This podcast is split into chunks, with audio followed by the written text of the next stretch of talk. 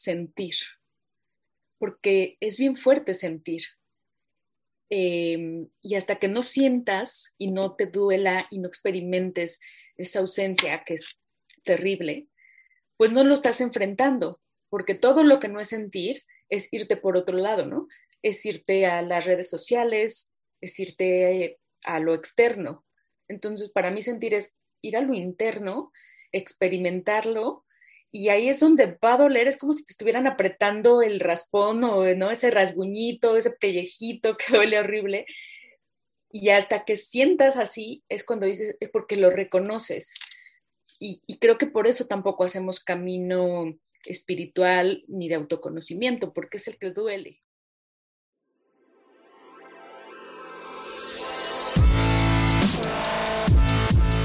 Bienvenidos, Injodibles. Hola, soy Víctor Vargas, coach de vida y alto desempeño, conferencista y empresario. Y en cada episodio te presentaré personas o mensajes injodibles para inspirarte a revelar y expandir los límites de tu mente, tu corazón y tu espíritu. Gracias por acompañarme a conectar y a elevar la vibración. ¡Comenzamos!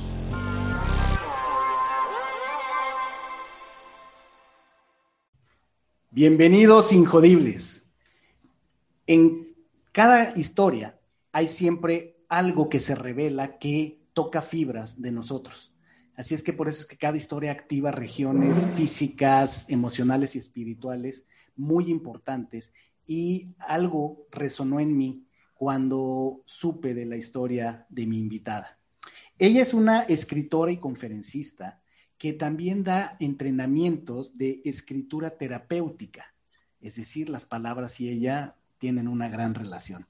Además, se define a sí misma como una eterna contadora de historias y, cómo no, con la historia de su vida que nos va a compartir. Tengo conmigo a Lucy Zamora. Hola Lucy, ¿cómo estás? Hola, Víctor, muchas gracias. Este, feliz de, de este espacio que, que, me, me ofreces eso, para contar mi historia y para seguir contando historias que, como bien dices, es mi pasión. Feliz de estar aquí en el programa. Y gracias, Lucy, porque estamos eh, al otro lado del charco. Cuéntale a la audiencia dónde estás y por qué estás tan lejos. Sí, pues mira, que me encuentro en Madrid. Ahora aquí son las 8 de la noche pasadas.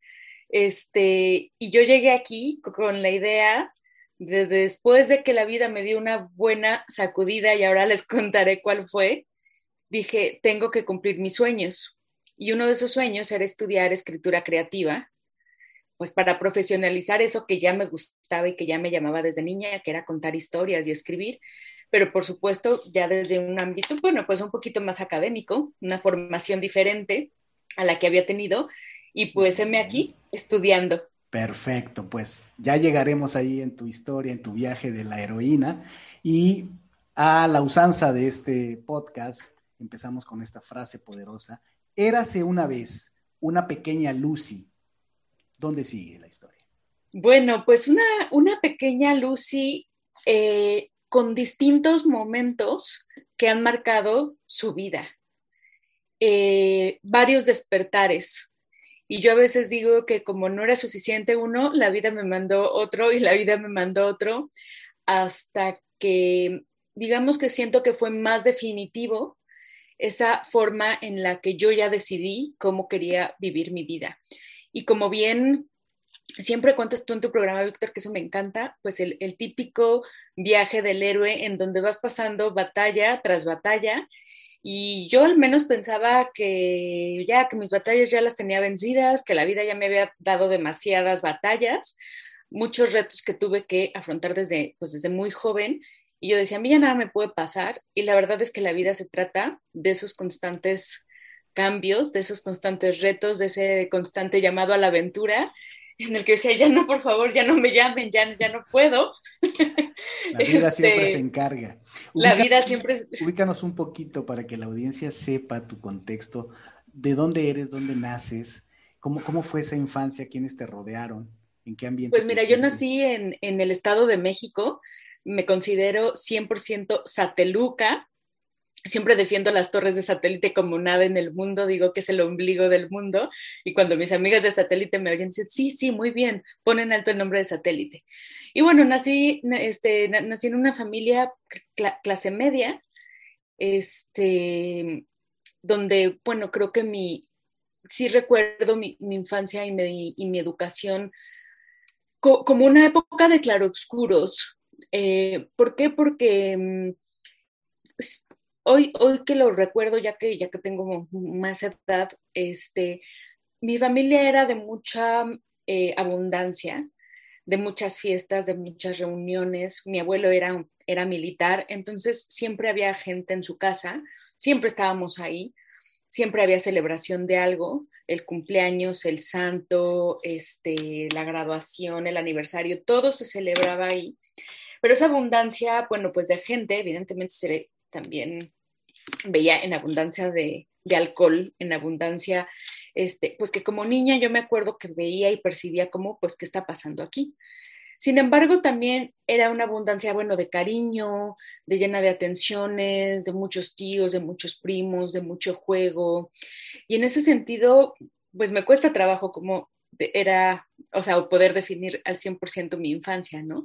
Porque creo que para Lucy niña, y esto, hablando desde ahora de la escritura, yo hace muchos años encontré mi diario y escribo desde los ocho años, relatando esas historias de esa niña que no entiende muchas cosas que no ve, ¿no? O de esos estímulos que, que, que, hasta el día de hoy puedo procesar y puedo entender.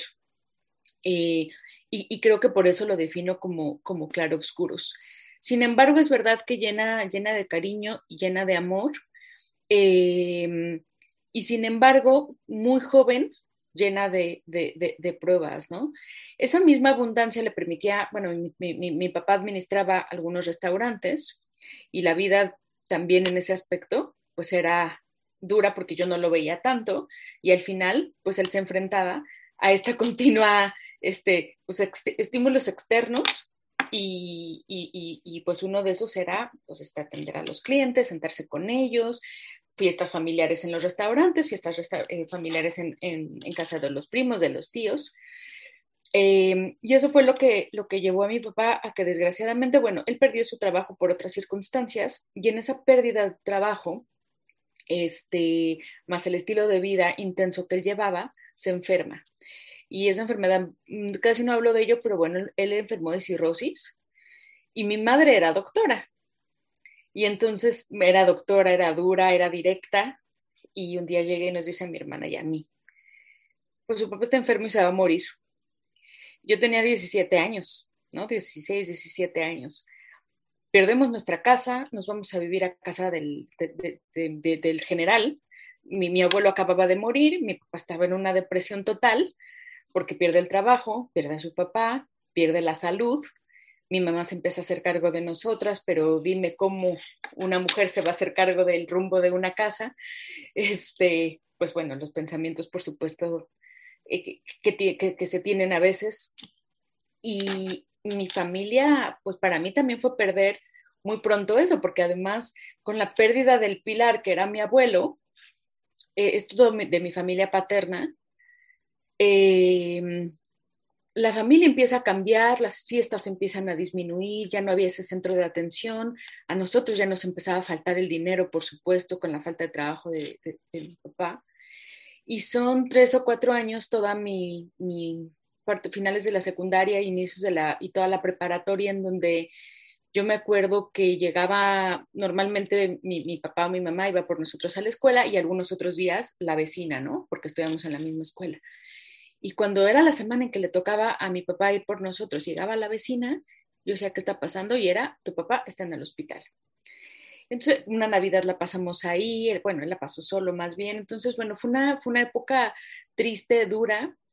Y lo más chistoso es que mi papá no se murió en ese momento, contra todo pronóstico, porque, porque bueno, pues él, él dejó de tomar, dejó de fumar y dejó de comer lo que no podía comer de un día para otro. Él realmente se aplicó y digamos que, volviendo al tema de la abundancia que yo te contaba, pues eso mismo le cobró una factura, ¿no?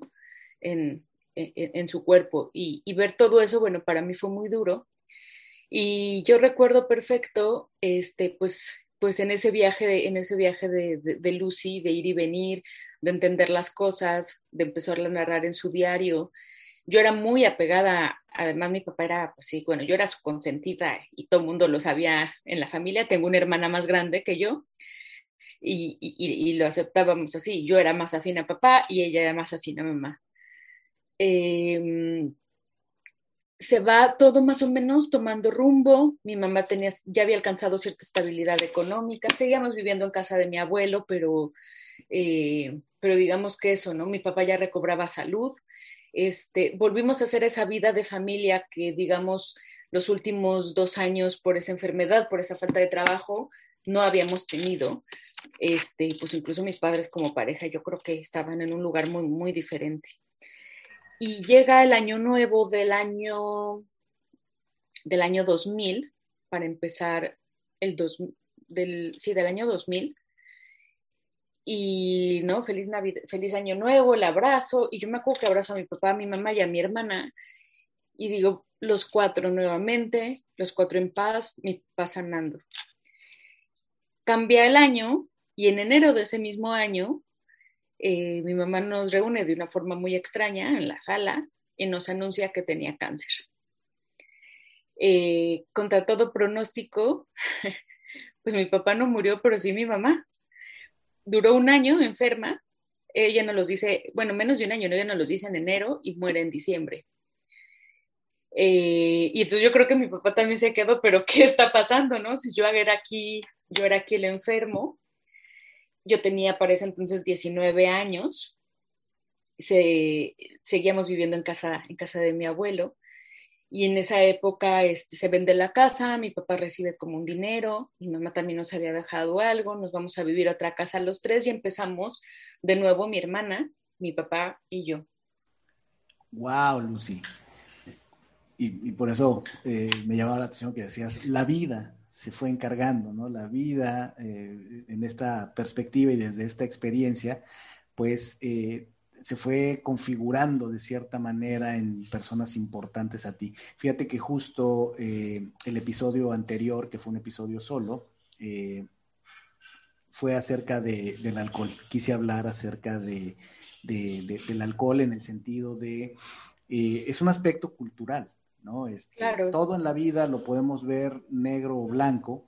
Eh, por supuesto, hay que, hay que conocer eh, de qué estamos hablando, este, del impacto que tienen las cosas y decía yo que la mm. información era muy importante, ¿no? Porque pues el, tema era eh, hacer un poco de conciencia, también lo decía yo desde mi corazón de padre, porque justo mencionaba que había tenido una charla con, con, con mi hijo que ya acaba de cumplir la mayoría de edad y pues ya está en esa edad en la que pues viene esa convivencia, ¿no? Entonces pues no encuentro otra más que la información.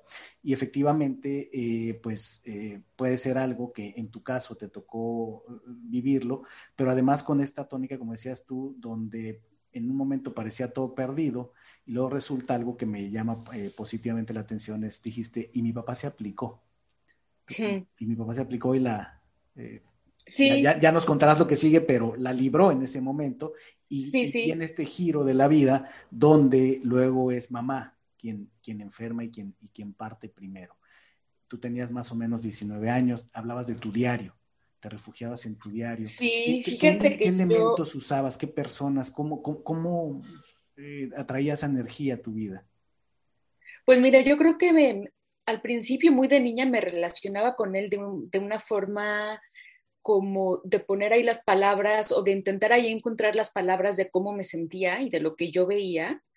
Este, y, y, si, lo, si lo lees es muy de cotidiano, de hoy mi hermana no me prestó su ropa, pero luego jugamos y luego fuimos a cenar y luego mi papá, ¿no? Como muy cotidiano, pero es verdad que conforme pasaba la edad, ya decía, bueno, pues es que no entiendo esto, no entiendo esto otro, ¿no? Como con una serie también de, mm, de forma de poner en el papel ya o de tratar de entender a través de las palabras lo que, lo que, pasaba este, e, e, en, la vida. Y bueno, yo desde entonces libretas y libretas, hay veces más constante que otras llenas como, como, como de esas historias, ¿no? Incluso a veces sé en qué libreta está cada etapa de, de mi vida, en qué, en qué parte, digamos, que me callé un poco más.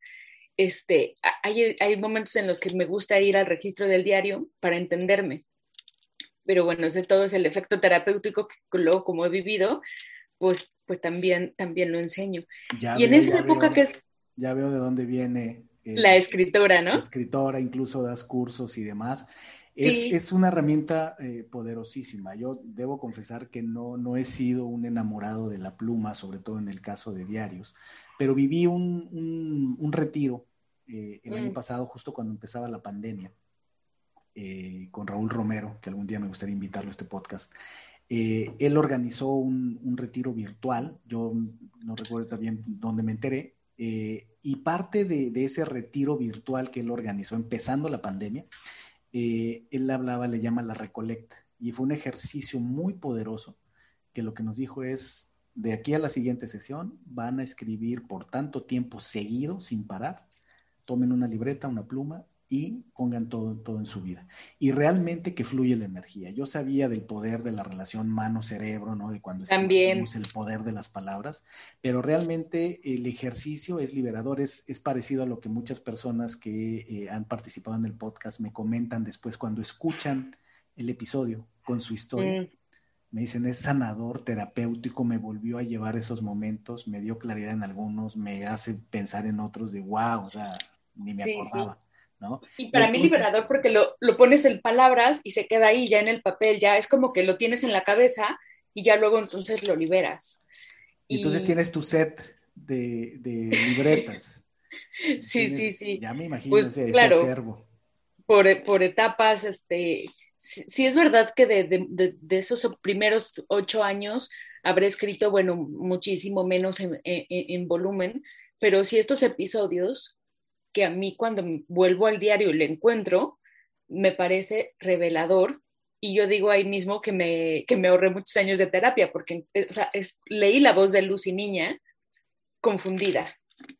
Y dije, claro, claro, porque entonces yo ya de ahí un poco que experimentaba eh, la lejanía, ¿no? De, de, de, papá o de mamá por, por esas fiestas, por esas reuniones, por ese estilo de vida, ¿no? Esa confusión yo mucho la, la, empecé a entender, ¿no? Eh, que, dices, este, bueno, no, pero pues si eres una familia normal, porque me lo han llegado a decir, bueno, claro, pero lo que vives al interior, pues esa es otra historia. No es exactamente lo mismo. Y entonces, si, le, si de este pequeño paréntesis le damos otra vez play, donde nos decías, ya, ya mamá ya no está, venden la casa, papá tiene algo de dinero, tú más o menos en tus 19, ¿qué sigue de ahí, Lucy? Pues mira, a partir de ahí sigue, sigue un año en donde para mí fue, yo, yo ya había decidido que estudiar, yo estaba cursando el primer año de la, de la universidad, em, pues con mucho esfuerzo y con ayudas también económicas, porque un poco la apuesta de mi mamá había sido, bueno, entras el primer semestre, luego buscas becas, pero al final también tuve un montón de ayudas porque mi mamá como era médico, este, tenía un montón de, seguros y cosas del sector salud, pues que apoyaron para que yo pudiera, pudiera seguir. Un poco como reinventándonos porque llevábamos años en una casa que no era nuestra, con muebles que no eran nuestros. Y fue una etapa pues también como de que nos volvimos a unir mi papá, mi hermana y yo. Sin embargo, había algo que yo decía, uy, no sé, me está costando. Llego ahí a mi primera, a mi primera terapia y, y empiezo pues a descubrir lo que era un duelo que yo no había vivido. Pero he ahí el siguiente revés de la vida y digamos que el tema, el tema de la enfermedad de mi papá, eh, pues le quedaron muchas secuelas y él en este proceso en donde estuvo bien, estuvo mal, hicieron ahí pues una, un proceso, un procedimiento que no le tuvieron que hacer y que del cual siempre además padeció. Entonces le daban dolores muy fuertes, este, habíamos tenido que seguir en constante pues revisión, ¿no? O sea, no, se recuperó, al final su hígado ya no era funcional y eso pues habíamos que tenerlo presente. Y de un momento a otro se, se empieza a sentir mal, como ya era pues en algunos momentos recurrente, eh, y muere también. Eh, tienen que hacerle una, una, operación y yo en ese momento me acuerdo que es que si lo opera no va a salir. Y fue así, no salió. Ya luego platicando con mi hermana decimos, ya se quería ir con mi mamá. O sea, él le costó, o sea, como que al final, no sé, mi hermana y yo teníamos como juventud, como una edad por delante, la universidad, mi hermana acababa de, de terminar la universidad y yo no percibí durante ese año a mi papá como una persona deprimida, pero es verdad que mi mamá era el amor de su vida. O sea, su amor, además su, su, historia de amor fue de estas así de, mi mamá era mayor que él, no mucho, pero en aquella época era más notorio. Cartas, este, que se mandaban escondidas, mis abuelos que no los dejaban ser novios. Yo creo que mi papá, no sé, yo digo que, no, yo luego le reprocho que él era muy sobreprotector con nosotros. Entonces luego le digo, bueno, pues al menos tuviste que haber advertido porque eres tan sobreprotector que yo me quedé como, y ahora sí, ¿qué hago? El mismo pensamiento que tengo siempre, esto no me puede estar pasando, a mí ya se me murió mi mamá, no se me puede morir mi papá, esto es una broma, y pues la verdad es que así es la vida, y pues no, no en, en, realidad no, no era una broma, era, era bastante real. Pero dime, cu cuando dices, la realidad es que así es la vida, esa es una reflexión, una conclusión a la que llegaste después, me imagino. Claro, llegué después porque mira que en ese momento yo ya tenía 21 años y yo me enojé. Yo me enojé con la vida, me volví una persona que yo siento que me pusieron como una como el mar abierto y como que me pusieron una de estas tablitas y yo iba como a la deriva a donde me llevara el oleaje. Bueno, ese oleaje me llevó a casarme, a irme a vivir a Chihuahua con, una, con mis tíos de allá, luego me regresé, luego me casé, luego me divorcié y ahí, por fin, Lucy terminó por despertar, pero pues ahí luego me tardé un poco, como unos ocho años. A todo esto debo decir que me sobrevivieron, pues ahí la ley de la vida no aplicó en nada. Mis abuelos maternos, este, que para mí, yo, pues eso, ¿no? También estas cosas de, de, la vida, pues me dio dos papás y dos mamás, ¿no? Y yo siempre puedo hablar de que eh, mis abuelos, pues para mí, eso fueron mis segundos papás, pero como con un sentido de libertad que ellos decidieron darnos a mi hermana y a mí, porque yo, ella y yo nos quedamos viviendo solas, pero siempre de la mano con todo el apoyo, con, ¿qué quieres? Irme a Chihuahua, vete a Chihuahua, ¿qué quieres? Casarte, cásate, ¿no? O sea, pero con esa comprensión, ese acompañamiento. Amoroso. Ese, eso súper, súper, súper amoroso. Entonces, bueno, pues a mí de verdad la vida me dio dos papás y dos mamás. Y, en ese sentido, bueno, claro que después también, ¿no? Estas, estas reflexiones maduras vienen porque yo en su momento, a mí la vida me quita todo. Entonces yo me graduaba, pero estaba triste porque no tenía mis papás. Me pasaba algo bueno y, y me iba al pasado. Me pasaba algo malo, me iba al pasado, me enojaba, reclamaba. Entonces viví ocho años en los que yo creo fui muy funcional profesionalmente, porque además mi mamá me, me fue muy, eh, pues me inculcó mucho la disciplina y la excelencia, y porque yo sentía que tampoco me quedaba de otra, ¿no? Que yo, yo no le quería dar un dolor de cabeza a mis abuelos ni a mi hermana, y me hice muy independiente, pues un poco forzada por la vida, pero también trabajo en el que entraba, trabajo en el que me sentía que realmente era muy funcional y bien y me subían de puesto. Y entonces fui recorriendo ese camino, pero a la par de alguien vacía, de alguien este, pues que luego su relación pasó por altos y bajos, que no supo manejar cosas, o sea, los problemas de pareja que, pasan, pero yo con una, pues con una depresión, porque yo, yo terminé la historia de, de que de, después de que, antes de que muriera papá, te dije, no, bueno, y decidí ir a mi primera terapia. Y me intenté internar en que era el duelo, pero luego viene otro duelo, y entonces imagínate que se me revuelven unos con otros, más la relación, más el divorcio, todo esto de que dije ya, y yo llego a una, con una terapeuta, con una tanatóloga para entender, intentar entender la muerte, y salgo con la resolución de entender todo lo que había hecho bien y mal en mi vida, con la resolución, pero así más que necesaria de que yo me tenía que divorciar. Y ahí despierta eh, Lucy, creo que por primera vez, o sea, es mi primer despertar donde me hago cargo de mí, porque yo le había regalado también a esta persona parte de mi vida, parte de mi identidad, parte de mis finanzas, este, no tenía ni un crédito abierto a mi nombre, porque no me interesaba mi persona, ¿no? Tú controla, tú haz, ¿no? Vacaciones, no, vacaciones, ah, ¿me puedo comprar ropa? Ah, bueno, me puedo comprar ropa, así. no era dueña, no era dueña de mí. Y entonces cuando tomo esa decisión, yo me empodero, me empodero y bueno, fue, fue interesante porque yo descubrí entre a mis treintas, este, pues como con mucho, así como, como se entra a los 20, pero lo que pasa es que mis 20 yo los viví pues un poco, este... En pues, otro estado, en otra... En otro estado, en duelo, con, la muerte de mi mamá, de, mi mamá, luego de mi papá. Yo entré a los 30 y dije, yo de aquí soy, tenía estabilidad económica, me iba bien en el trabajo, y a partir de ahí, por supuesto que me he vuelto a equivocar un montón de veces. Este, dirías, dirías que este despertar, este empoderamiento, en gran medida fue dado por un manejo adecuado, oportuno, en el momento que haya llegado esta terapia, que eh, tiene que ver con tu capacidad de, procesar ya eh, de manera consciente el duelo, o hubo otros elementos? ¿O es el, duelo, el procesamiento del duelo es el que tiene mucho que ver con este despertar? Sí, definitivamente. O sea, yo creo que yo, me, yo ya sentía esa, como esa, ese vacío dentro de mí y yo desde entonces no he parado de estar en terapia. O sea, yo sí creo en la terapia cualquiera que sea porque he pasado como por diferentes, ¿no? Algo más profundamente psicológico, alguna escuela, ¿no? De estas más como ortodoxas, luego em, la tanatología, por supuesto, y hoy me estoy, me, he inclinado desde varios años para acá con cosas más espirituales.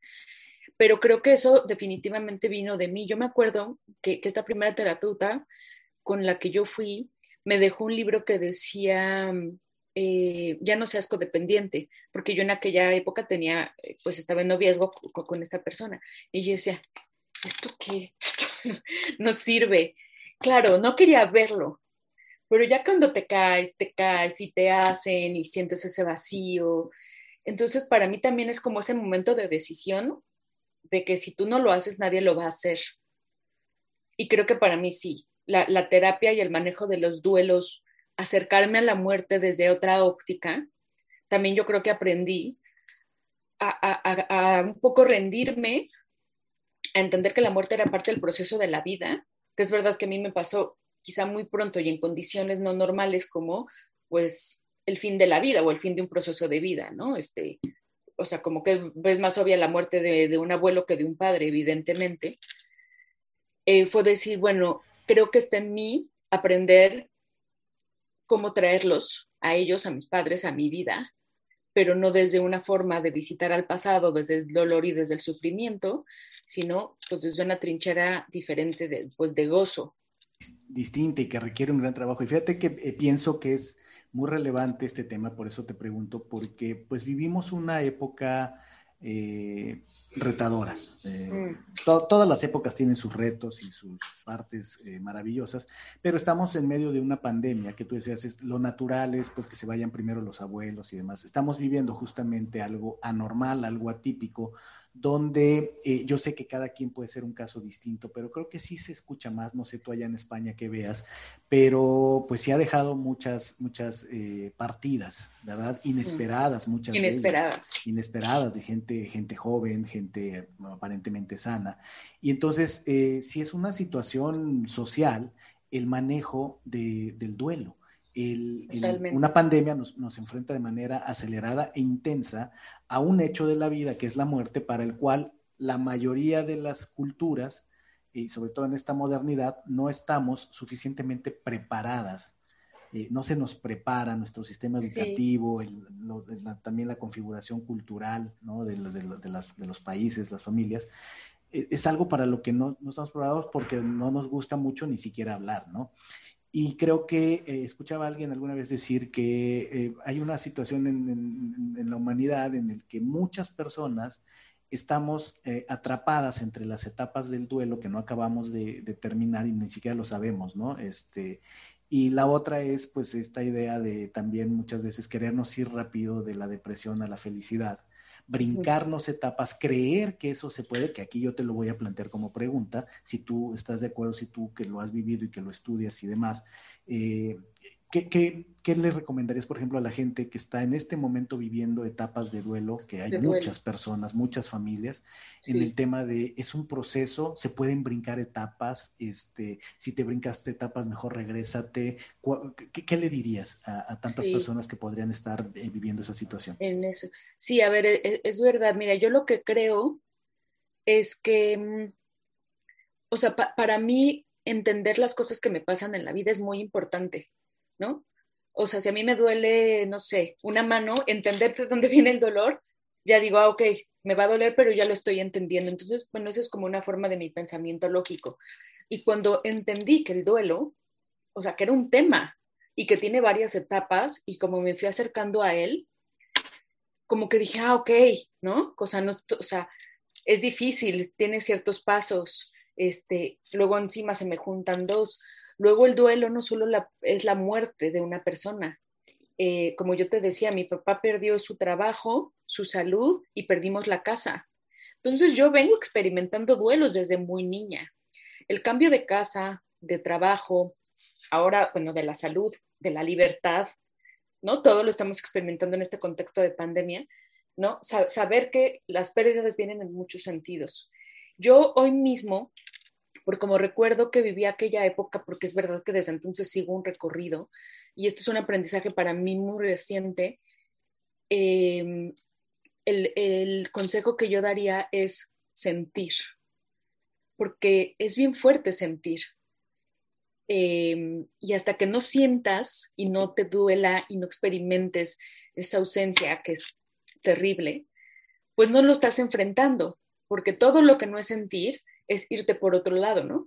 Es irte a las redes sociales, es irte a lo externo. Entonces, para mí sentir es ir a lo interno, experimentarlo, y ahí es donde va a doler, es como si te estuvieran apretando el raspón o ¿no? ese rasguñito, ese pellejito que duele horrible. Y hasta que sientas así es cuando dices, es porque lo reconoces. Y creo que por eso tampoco hacemos camino espiritual ni de autoconocimiento, porque es el que duele. porque es más fácil irnos a otro lugar. Permitirnos sentir, decías, ¿no? El, conectar realmente con las situaciones y las emociones que las situaciones nos dan, porque estamos hablando del duelo, que pues muchas veces pues, es doloroso, es, algo que quisiéramos evitarnos a nosotros mismos o a las personas que amamos. O a las personas que queremos. Pero pasa, por ejemplo, este, este aspecto, pasa incluso con el aburrimiento, ¿no? Que también en, medio del, encierro social, del lockdown, eh, pues nos enfrentamos mucho las familias a esto, ¿no? A los chicos están tomando clases en casa y demás. Y el tema del aburrimiento es otro de esos malos entendidos sociales donde se le ha empezado a ver desde hace un tiempo como algo malo, como algo que hay que evitar a toda costa que los chicos se aburran, que la gente se aburra. Y por lo tanto, entonces vivimos en un mundo de distracciones donde eh, queremos tener la mente ocupada en cualquier cosa, de preferencia placentera. Eh, cuando el aburrimiento, justamente el aburrimiento es tan importante como la tristeza, como cualquier otra emoción, porque permite la innovación, permite mm. la autorreflexión, permite la observación. La eh, creatividad. la creatividad. Entonces, eh, igual, y ahorita lo que decías, en general, me vino a la mente esta frase que dice que la vida es un balance de soltar y abrazar, soltar y abrazar. La muerte, el nacimiento de un bebé, el cambio de una casa, el cambio de una ciudad, el cambio de una etapa, de un grupo de, social. Todos esos son ejercicios de soltar para poder abrazar lo que sigue. Siento, personalmente yo también he contado aquí mi historia de, por ejemplo, cuando me cambié de, de residencia de Ciudad de México a Monterrey, pues fue un ejercicio, yo no me di cuenta, yo pensaba que mi problema era que no me adaptaba a la nueva ciudad hasta que me di cuenta, y me resuena con lo que tú estás comentando, que mi problema no era la nueva ciudad, mi problema era que yo no soltaba la vieja ciudad. Claro. Que cuando eso ocurrió, de verdad, uff. Todo fluyó. Fue, fue, liberador, ¿no? Empecé a ver bonita la, la ciudad donde vivía, me empecé a ver que qué maravilloso que me rodea esta gente. Fue, eh, vemos con otros ojos. Y ahí, además de uno sentir, eh, me imagino, eh, dime tú qué opinas, el tema de, de pedir ayuda también porque a veces lo queremos manejar por nosotros mismos. ¿Qué tanto alguien, como en tu caso, tú, eh, recurriste a una tanatóloga, pues, qué tanto es importante conectar con la cultura de la terapia, con los especialistas, con pedir ayuda en esos, en esos aspectos. Sí, a ver, yo creo que yo creo que es muy importante porque además si lo asumes como parte de tu vida, ¿no? No con ciertos tabús de que, ay, no, eso no es para mí o eso es para alguien enfermo, ¿no? Tabús o, o, o me van a decir qué hacer. Creo que es darse la oportunidad y para mí se ha sido, o sea, life changing ir a terapia y acercarme a, a esto porque, porque como me gusta entender esos procesos emocionales, esos cambios, es eh, eh, y es parte del amor propio, creo, porque la verdad es que también es, es, verdad que para mí mis abuelos fueron fundamentales, mi hermana, pero, pero ellos no me, ellos no, ellos estaban ahí de contención, ¿no? Pero no podía ser ellos, pues no sé, mi paño de lágrimas para, para muchas cosas o para ayudarme a entender, porque todo viene de, de algo, o sea, esas veces que yo he decidido el me voy a divorciar, el voy a ir a terapia, ha sido algo muy interior realmente. Este, y creo que es eso, estar en contacto con, pues, con uno mismo. Bueno, y, qué decir de la escritura. Conforme escribes y ves cómo te sientes y empiezas a descubrir cosas, es, es como ir soltando todo eso y ahí mismo el, el, ejercicio también, pues de, soltar. Y, y, yo ahí agregaría el tema de que como humanos tenemos que aceptar que nada es eterno. La impermanencia, sí. La impermanencia. La, la, importancia de entender la impermanencia, que es el mayor de los regalos, porque cuando sabemos, cuando llegamos a ser conscientes de lo impermanentes que somos y de que es inevitable, inmutable, el que eventualmente vamos a dejar de estar aquí, pues es más probable que nos genere esa urgencia espiritual de vivir en el aquí y en el ahora, de no postergar tantas cosas. De no postergar. Y a lo mejor me voy a brincar algunos espacios que si es el caso, eh, con, gusto regresamos. Sí, sí, Pero Con todo esto que nos estás contando, eh, la vida, como tú decías, ¿no? La, vida se te ha manifestado de ciertas maneras, con ciertos eventos, en ciertas personas. Y hay un punto que fue donde, donde conectamos esa, esta parte de, de, tu historia, que si con todo esto que nos has contado, bueno, la vida te, pone, te pone nuevamente ante una circunstancia, ante una situación. Claro. ¿Quieres contarnos? Claro, claro, pues es ahí justo donde yo decía, ya me pasó de todo, a mí ya no me puede pasar más. Ya todos estos, ¿no? Como, como que ya, yo, yo es cuando a veces siento que decía, bueno, creo que ya estoy cerca de esa paz, de esa libertad, de esa estabilidad, porque ya estaba en ese camino espiritual importante donde es verdad que seguía aprendiendo muchas cosas. Este, me enfrenté a esos diarios, me enfrenté a esa y acepté el alcoholismo en mi familia, cosas aún duras, pero ya como desde una perspectiva de madurez y de querer enfrentar.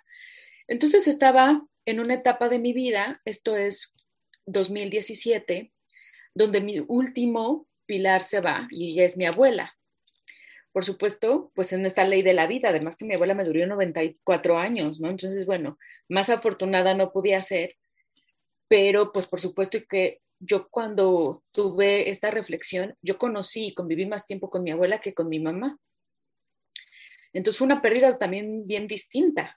Y eso, si volvemos un poquito al tema de las pérdidas, que cada pérdida tiene algo y, y, la muerte sigue siendo pues dolorosa y canija. Y pues bueno, ahí voy, ¿no? Nuevamente enfrentarme a ello. Y entonces yo vivía en satélite, en la zona del Estado de México, eh, perdón, de Naucalpan, y decido que quiero un cambio de vida, mis proyectos eh, profesionales, yo ya era, trabajaba de forma independiente, me dedicaba al marketing y a la comunicación, un poco toda la escritura, pero del lado corporativo. Y digo, bueno, como muchos de mis clientes están en, en el DF, me voy a cambiar, me voy a cambiar allá. Este, creo que puedo construir pues un estilo de vida diferente, hacer un cambio y me voy a vivir a la, a la colonia Roma. Eh, empiezo a hacer muchos cambios y curioso porque yo ahí, ahí empiezan este, esos, esos pequeños, yo les llamo pues como movimientos en mi vida, porque entonces yo me voy de un lugar eh, esperando que me siguiera yendo bien, porque tenía mis, proyectos profesionales sólidos, llego a, o llego a la Roma y se me ¿En qué, ¿en qué año ¿En qué año ocurre esto? 2017. 2000.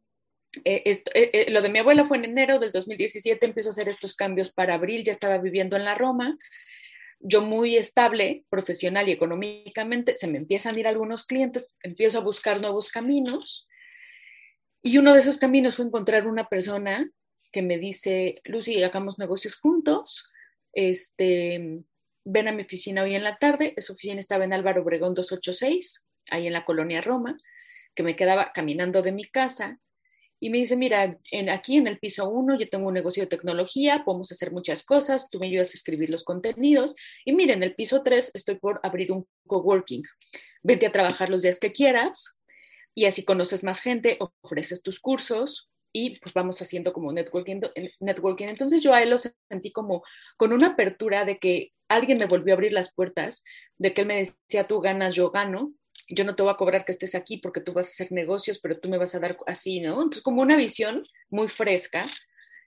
Y me ahí un 19 de septiembre, eh, previo a esta alarma sísmica del aniversario del, del 85, yo iba caminando justo para allá, vi mucho movimiento de gente, pasé al banco, no estaba segura de si ir o no ir, porque al final yo tenía mi, mi negocio, mi oficina en mi casa.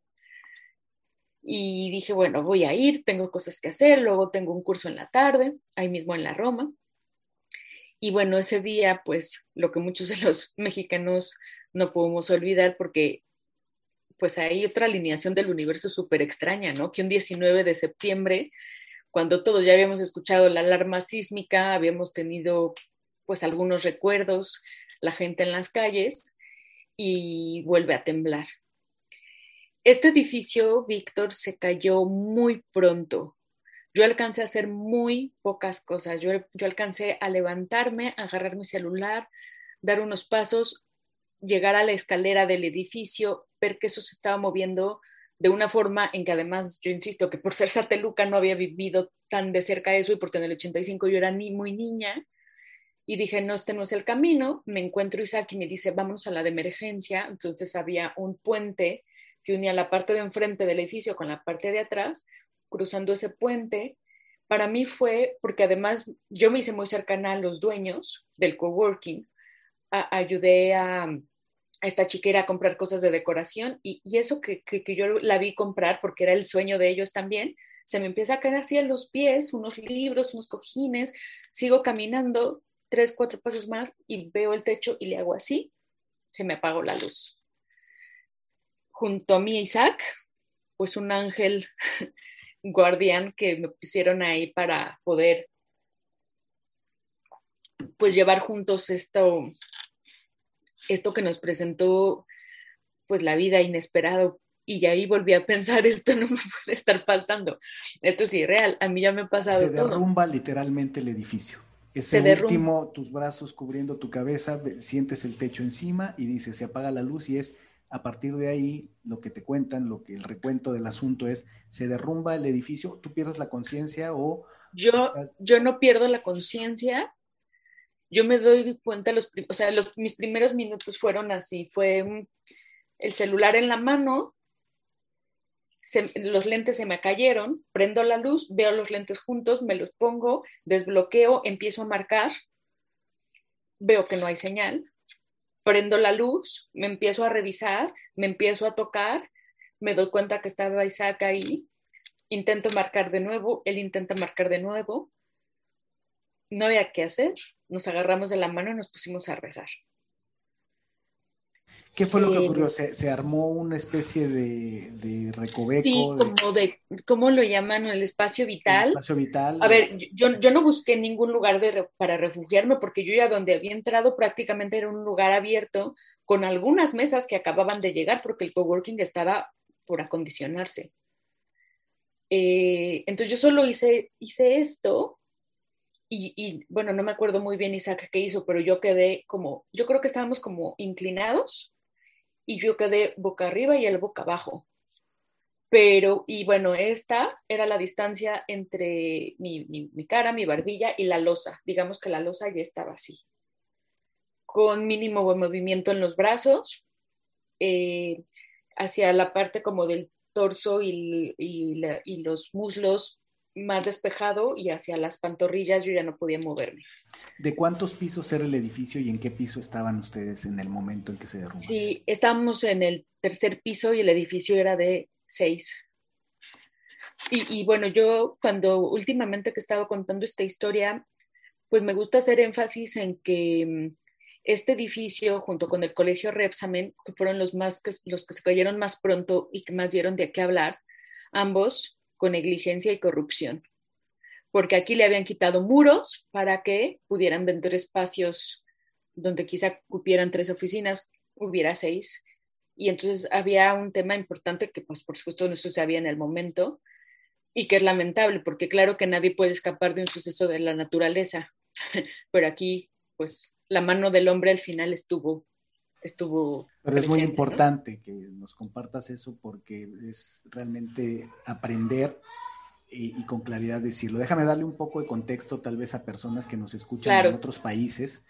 Eh, cuando yo entro en contacto con Lucy, eh, pues mucho del motivo de la conversación era compartir su historia, En, Injodible, precisamente esto que estamos hablando, esta experiencia que ella tiene, donde se derrumba por un terremoto en Ciudad de México en 2017, se derrumba el edificio donde ella está y ahorita ella que nos cuente los detalles de qué pasó después del derrumbe. Pero lo interesante es, número uno, que contexto, y, ya tú nos dirás tú, seguro tienes una interpretación o algo, una opinión al respecto, es cuando Lucy me dice eso, yo de inmediato asumo que ella está hablando de una experiencia de sobrevivir a un terremoto en 1985, porque yo vivía en Ciudad de México, yo soy de allá, y en 1985, justo el 19 de septiembre, hubo un gran terremoto en Ciudad de México que, eh, bueno, devastó la ciudad eh, muchos edificios cayeron, mucha gente murió. Fue verdaderamente una, crisis, una tragedia. A mí me tocó vivirlo a los eh, cerca de 14 años.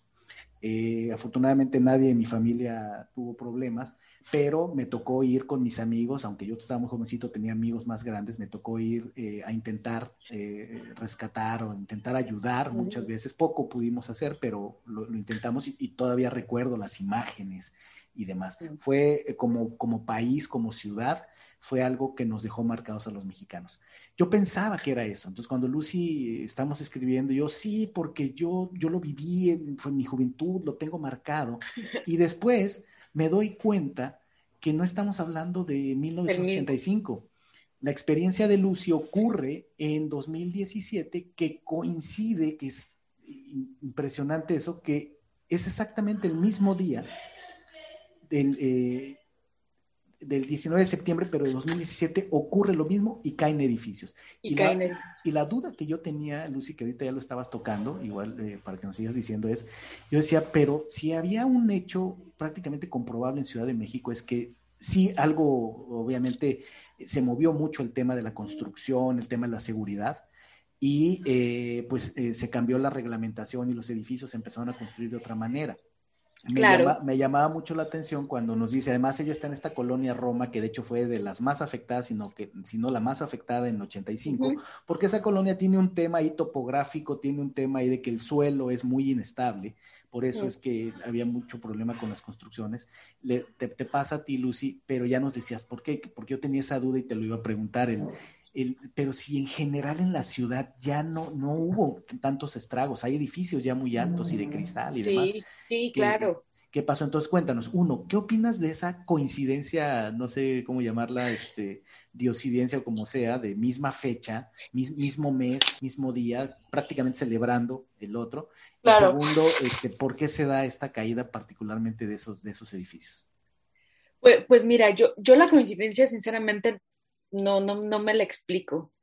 A ver, dicen que es verdad que cuando repites algo como a nivel energético lo puedes, lo puedes llamar y claro que todos los 19 se festejan aniversarios y de alguna manera estás llamando al suceso. Es verdad que México es una zona sísmica, pero también es verdad que se cambiaron las leyes. O sea, el 85 fue una tragedia, dicen que tú, tú lo viste, yo era muy chiquita, este, que, que, que, fue una tragedia, fue devastado, no, no había, horrible, no había, parecía que no había vida ahí, ¿no? Se, se perdieron miles y millones de, de, de, vidas. Y entonces se tomaron las medidas de construcción y ningún sismo desde entonces había provocado derrumbes. Y los más significativos, en efecto, fueron, bueno, hasta donde yo me quedé, el Repsamen Álvaro Obregón 286. Xochimilco estuvo muy dañado, eh, muchos edificios de la colonia Roma también tuvieron que desalojar, o sea, hubo mucha gente que perdió su vivienda por las mismas condiciones del centro de la ciudad, pero no un, no un desplome tan drástico y por eso pues tanto los medios como los cuerpos de rescate se abocaron en, en, estos dos este, edificios. Eh, y, claro, pues por eso a lo mejor tú decías, bueno, pero quizá no fue tan, tenías más la asociación del 85 porque es verdad que fue una tragedia. Eh, y bueno, pues al, al final, al, final yo, yo siempre nombro porque hubo mucha gente que murió y hubo alguien responsable de administrar ese, ese edificio y es lamentable que pues la corrupción también marque nuestro país en ese modo. Así es. Entonces, anomalías en la estructura de ese edificio, decisiones tomadas por razones, eh, intereses, lo que sea, intereses. pero vulneraron la, integridad de la estructura de ese edificio y esa fue la razón por la que, en contrario a lo que pasaba con todos los demás edificios, esos edificios cayeron. Cuéntanos entonces, volvemos a ese momento, ese edificio entonces colapsa, seis pisos, tú estás en el tercero, te caen a ti y a Isaac, les caen tres pisos encima eh, ustedes desde ese instante, sin perder la conciencia, milagrosamente están con vida, están conscientes, están tratando de comunicarse con sus celulares, se dan cuenta que no hay mucho que hacer. Eh, me imagino eh, muebles o estructuras, algo evitó que, algo evitó. fueran aplastados. ¿Y qué sigue? ¿Qué pasó? Pues mira, ahí vienen unas horas de pues de incredulidad, de impaciencia, de escuchar pues cosas terribles, evidentemente, porque era un edificio con muchos trabajadores. Em, y llegó un momento en el que yo pienso que, bueno, en, mi mente, con todo este em, recorrido que les ha dado por mi vida interior, también espiritual, de fortaleza, y con una persona que a mí no se me quitó de la mente desde el minuto uno, que era mi hermana. Yo decía, esto a mi hermana no le va a pasar. O sea, ya nos ha pasado demasiado, yo voy a salir viva. Y entonces supe en ese momento que la decisión de vivir o de morir estaba en mis manos. Es verdad que alguien tenía que llegar a rescatarme, pero esa conciencia de mi cuerpo, esa inteligencia emocional que yo ya había desarrollado, me hacían saber que si yo lloraba, me deshidrataba, que si yo me ponía ansiosa, me podía desmayar, en fin, o sea, yo, yo mi mente, mi mente la tuve que mantener, o sea, desde, desde hace muchos años también practicaba yoga, empecé a hacer yoga en mi cabeza, este, empecé a platicar con Isaac de otros temas, empezamos a bromear, cuando había que pedir ayuda, pedíamos ayuda, pero digamos que el resumen, digamos, de esas primeras horas fue también tener que decidir, ¿quiero vivir o no? Y saber que eso dependía de mí, y que como todo en la vida, mucho está en nuestra cabeza, en lo que llaman a veces la loca de la casa, el ego, el que traiciona, que por supuesto también estaba ahí la voz de, bueno, Lucy, pero tú ya te querías morir desde hace un montón para irte con tus papás, tenemos este, la mesa puesta, ¿no? Y entonces ahí fue decir, a ver, esa era la Lucy del pasado, esa que no había despertado, esa que pues, se le juntó todo, porque también ese reconocimiento eh, de decir, pues porque no había despertado, también fue un ejercicio pues de honradez conmigo misma, ¿no? De decir, pues, pues, pues o sea, me costó trabajo y sí, sí la, la regué en, en, en, muchas situaciones, en muchas decisiones, pero por reconocer eso y por hacer ese trabajo interior, creo que yo tuve la fortaleza. Y así, Víctor, pasaron de la hora del derrumbe hasta que yo salí 36 horas. Pero me nos encontraron como a la hora 4, 5, 6, 7, 8, 9, como a la hora 29:30 nos encontraron. Y el rescate tardó seis horas más. Ok, ah, pero sí es un dato interesante, porque sí. Lo malo hubiera sido que hubieran pasado 36 horas para que los ubicaran ustedes sin contacto, sin saber. Qué maravilla, digo, dentro de las condiciones que en las primeras hora y media más o menos eh, ya están ustedes ubicados, ya los cuerpos de rescate saben que ahí hay unas personas vivas este, y pues vienen las, las acciones. Lo otro muy importante que, que, me llamó la atención de lo que compartías es lo que te dio es un propósito, un propósito de vivir. Tú lo que querías era, por un lado, vivir y recuerdo, algo dijiste ahorita y también cuando tú y yo tuvimos una llamada, eh, me quedó muy marcado que decías, yo no quería acabar así, no quería que mi hermana tuviera esto en su historia. Y, eso, te movió mucho y eso movió eso para mí fue tus emociones y todos tus recursos, porque esto es de, de, cómo la mente, el espíritu y el cuerpo se hicieron uno para que tú salieras de aquí. Sí, totalmente, totalmente. Mira, las primeras horas, eh, bueno, ahora no, te escuché que, si, lo dijiste bien, pasaron, pasaron como, como 28 horas hasta que llegó el cuerpo de rescate, más o menos. Eh, se escuchaban muchos ruidos, gente trabajando, pero hasta que alguien nos reconoce, es más o menos la hora 29. Esto ya era pues el, 10 el 20 hacia las 4 de la tarde. Y yo salgo a las 10 de la noche. Y estas últimas seis horas, que aunque ya estábamos localizados, era también todavía tener esa determinación en la mente de decir, estamos en la recta final donde todo puede salir bien o todo puede salir mal, y de estar haciendo con Isaac trabajo en equipo y con ese propósito en la mente. Y yo te comentaba al inicio que estudió aquí en Madrid y de las primeras cosas que también pensé fue, ¿y mis sueños? ¿No? ¿Y mis sueños qué? ¿No? Y, eso que yo de alguna forma postergué de manera pues justificada o injustificada, eh, decía, yo ya no lo puedo estar, estar postergando. Y la reflexión que yo hago al final del día porque es hermoso cuando yo cuento esta historia y cuando la, familia, o sea, yo, yo, voy a México, hablo con tíos, con amigos, con mi propia hermana y, hay versiones e historias de las que yo me sigo enterando. Y yo le digo a mi hermana, es que yo no podía con la angustia de pensar en ti. Y ella, es hermoso, me dice lo mismo de mí. Yo no podía con la angustia de que tú estuvieras allá adentro, de que tuvieras frío, de que tuvieras miedo. Y entonces para mí eso es pues el amor en toda su expresión de la palabra. Los lazos que de alguna forma mis padres, aunque de forma breve, nos inculcaron. Y también ah, una cosa importante que al final, em, es verdad que mi hermana fue un pilar muy importante y lo sigue siendo, pero bueno, el amor también no otorga libertad y por eso yo aquí y ella allá porque aunque ella haya sido un pilar importante, quien yo ya había aprendido a amar y a reconocer desde mis despertares previos, pues era a mí misma. Entonces ella era esa persona que no, que estaba ahí, pero yo me di cuenta que en esa oscuridad terrible, pues yo era mi propia luz. Y esa determinación y ese autoconocimiento me lo di yo sola. Y fue lo que pues me llevó a salir, que luego pues esa foto si quieres luego te la, te la comparto, no sé si haya oportunidad luego de ponerla. Va a haber mucha eh, oportunidad, vamos a, compartir mucho de tus fotos.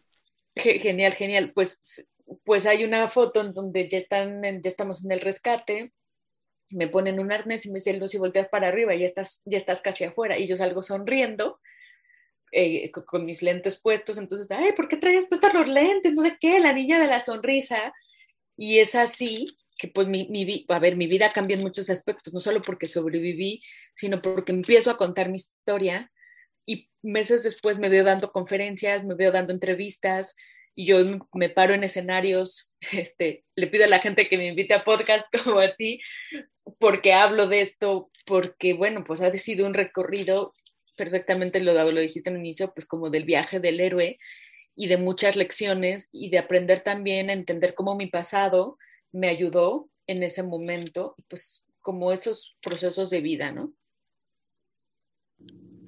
Au, tremenda historia. Y, y, además lo que está ahí, o sea, no solo es, por supuesto, impresionante vivir una experiencia como la que te tocó vivir a ti, sumada a todo lo que ya habías vivido en tu vida y vivir el, el hecho físico, la experiencia de estar entre los escombros, de todo esto como nos narras que tuviste que hacer para sobrevivir, que es apasionante, cómo, cómo funcionó tu mente, tu espíritu, tus emociones, tu cuerpo. Eh, y luego el, tema de la interpretación que le das se me hace muy poderosa. El amor entre tú y tu hermana no, no te ciega como para demostrar lo mucho que, has desarrollado tu, espíritu, en el sentido de ese viaje que hacemos todos los seres humanos de la dependencia, normalmente a, la, a la independencia, que en tu caso, por lo que platicas, diría yo, de la dependencia a la codependencia, a la independencia, y luego llegar a la interdependencia, ¿verdad? Que es a lo que aspiramos, poder vivir con y sin los demás. ¿no? Este, en armonía, pero en el interior y en el exterior. Y me, parece hermoso eh, esa manera como planteas lo que te sacó de ahí y lo que también reforzó tu, libertad que te das hasta el día de hoy. Totalmente, totalmente.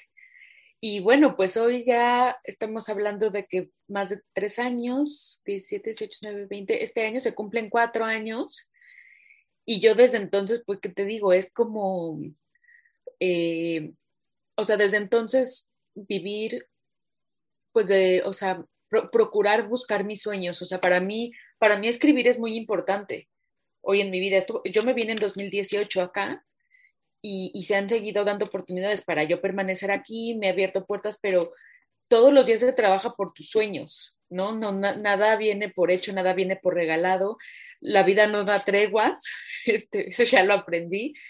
Este, y, también empecé a, o sea, yo a veces digo que venía de ciertos despertares, pero había algo que, que, a mí me faltaba, que luego la vida vino y me lo mostró de una manera un poco drástica, luego lo, digo de broma, pero quizá necesaria para que yo terminara como que, como de despegar y de, de empezar a integrar porque a veces yo me peleaba con las Lucis del pasado.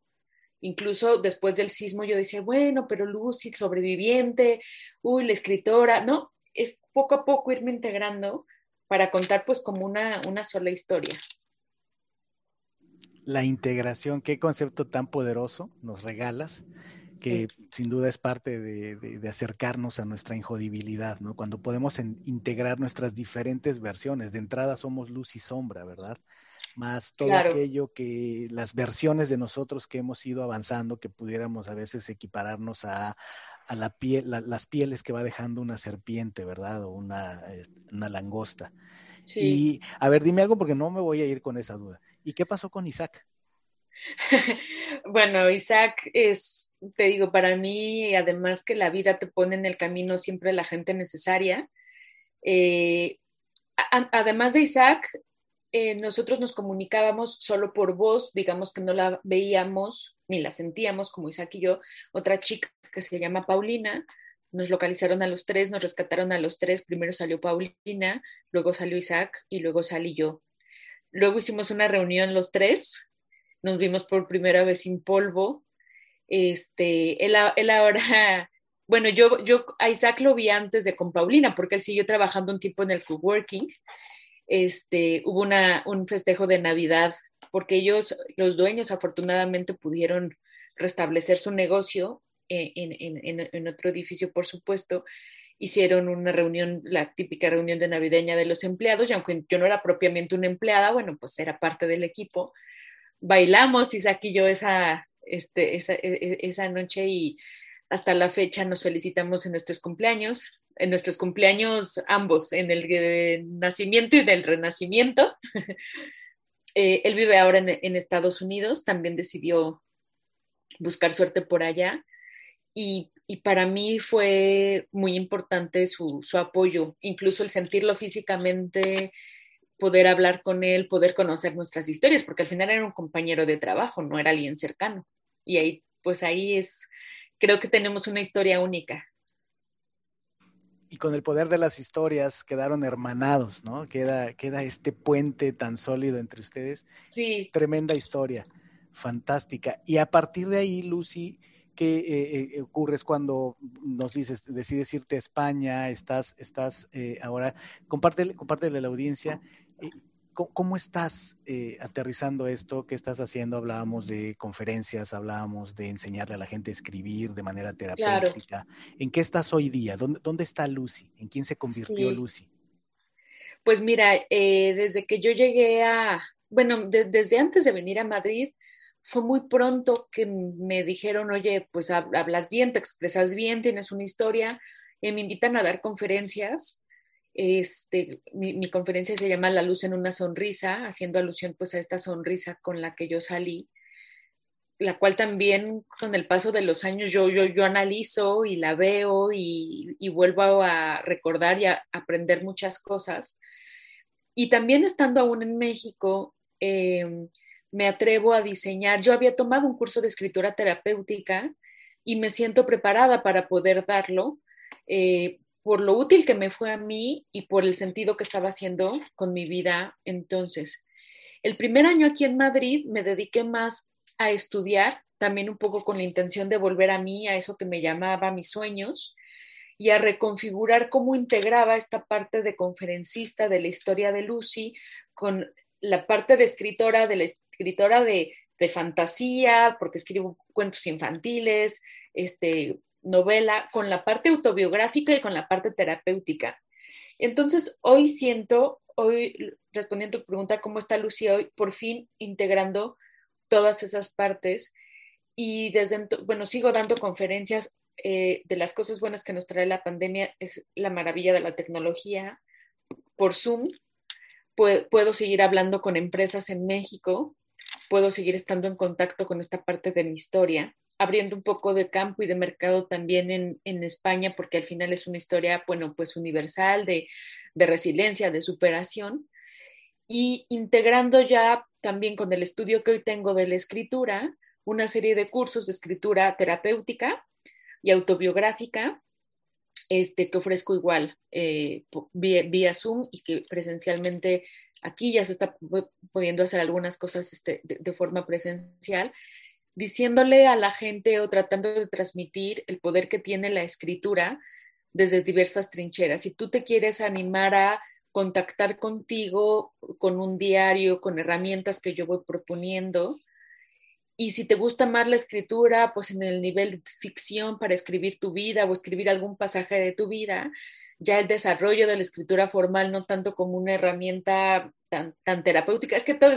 todo tipo de escritura es terapéutica. Luego, si tú le preguntas a un gran escritor si es catártico, te dirá, no, no, porque yo, este, ¿sabes? Este, he construido una gran novela, pero a mí me encanta este fenómeno de que todo lo que uno escribe viene de adentro, viene de la historia, viene de la infancia, nos hace escarbar en lo más recóndito de nuestros recuerdos para sacar una historia fantasiosa, una historia más verídica o autobiográfica, pero eso no importa. El hecho es escribir.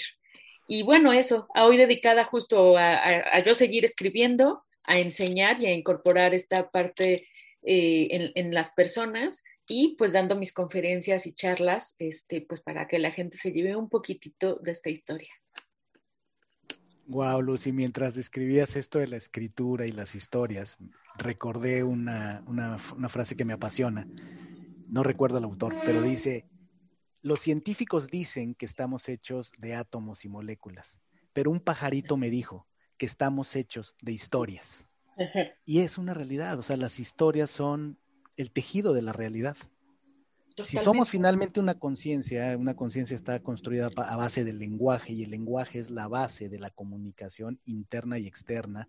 Y no por nada este podcast eh, es acerca de la historia del héroe, del viaje uh -huh. del héroe, de las viaje del héroe. El protagonista en este podcast es tu historia esa historia maravillosa que nos inspira, que nos conecta, que nos recuerda, que nos lleva. Y mira nada más qué, qué, qué, qué viaje hemos hecho, Lucy, de verdad apasionante, te agradezco sí. tanto. Y fíjate nada más, para, para, esta, para ti esta pregunta, para, para, mí, hacerte a ti esta pregunta después de todo esto, es, es un parteaguas, es, con todo lo que has vivido, Lucy, ¿cómo explicas que funciona el universo? Uy, ¿cómo explico que funciona el universo? Si se lo explicaras a un niño pequeño y no tienes mucho tiempo, ¿cómo le dirías que funciona el universo? Lleno de constantes señales a las cuales siempre hay que estar abierto, pero hay que estar abiertos no desde los oídos, sino desde el corazón. Todo, todo nuestro alrededor eh, lo material y lo inmaterial nos habla. Yo creo que a mí la vida ya me había dado muchas señales y no las había querido escuchar.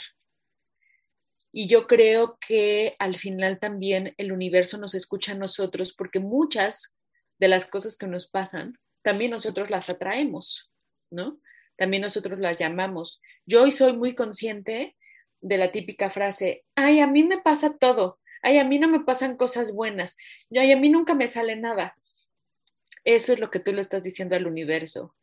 Y por eso escucha, nos escucha, pero también si queremos cosas buenas, yo hoy digo, yo soy una escritora y un escritor consagrado te dirá, eso solo lo puedes decir hasta que tengo 50 libros publicados. Estoy, soy una escritora, pues se lo estoy diciendo al universo, ¿no? Y porque me lo considero y eso es parte de, pues hasta de mi seguridad, ¿no? Entonces, eso, hablemos y aprendámonos a comunicar. No sé si contesté tu pregunta. Hermoso.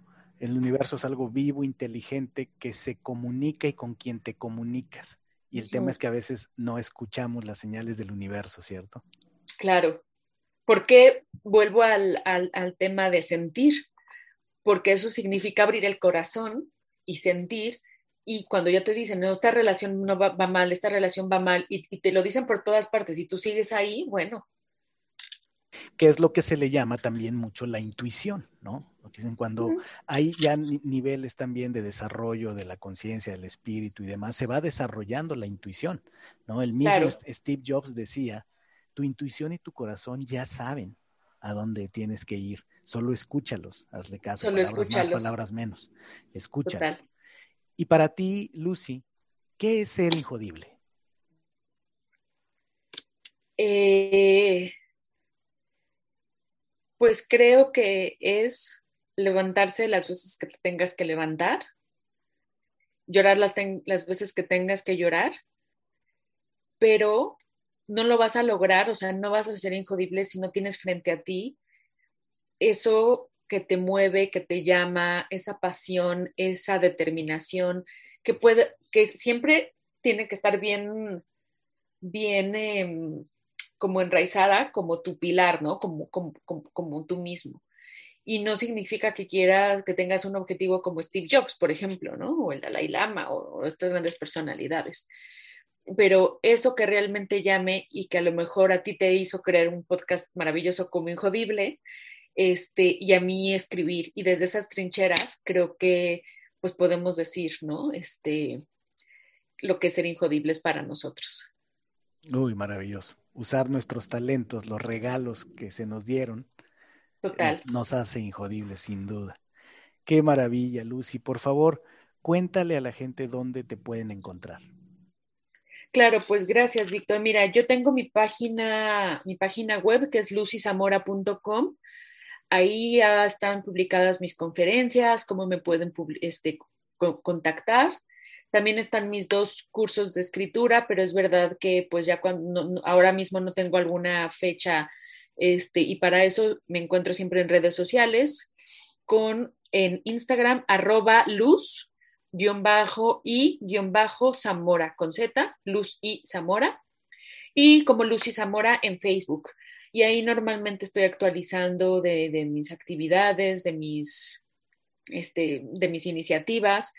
Eh, estoy por, fíjate que hablando de la escritura, cuando fue todo este tema del sismo, hubo un concurso donde decían, era un concurso de una ONG, decía, mujer, escribe tu historia en el sismo. Mandé mi manuscrito y ganó uno de los lugares. Se hizo una pequeña edición en aquel momento, que ya no está disponible porque fue algo pues del momento, que ahora yo estoy reeditando en Amazon y que esa historia pues de mis 36 horas están narradas y muy pronto lo encontraré en mis perfiles de, redes sociales. Se llama eh, Mi Dulce Compañía.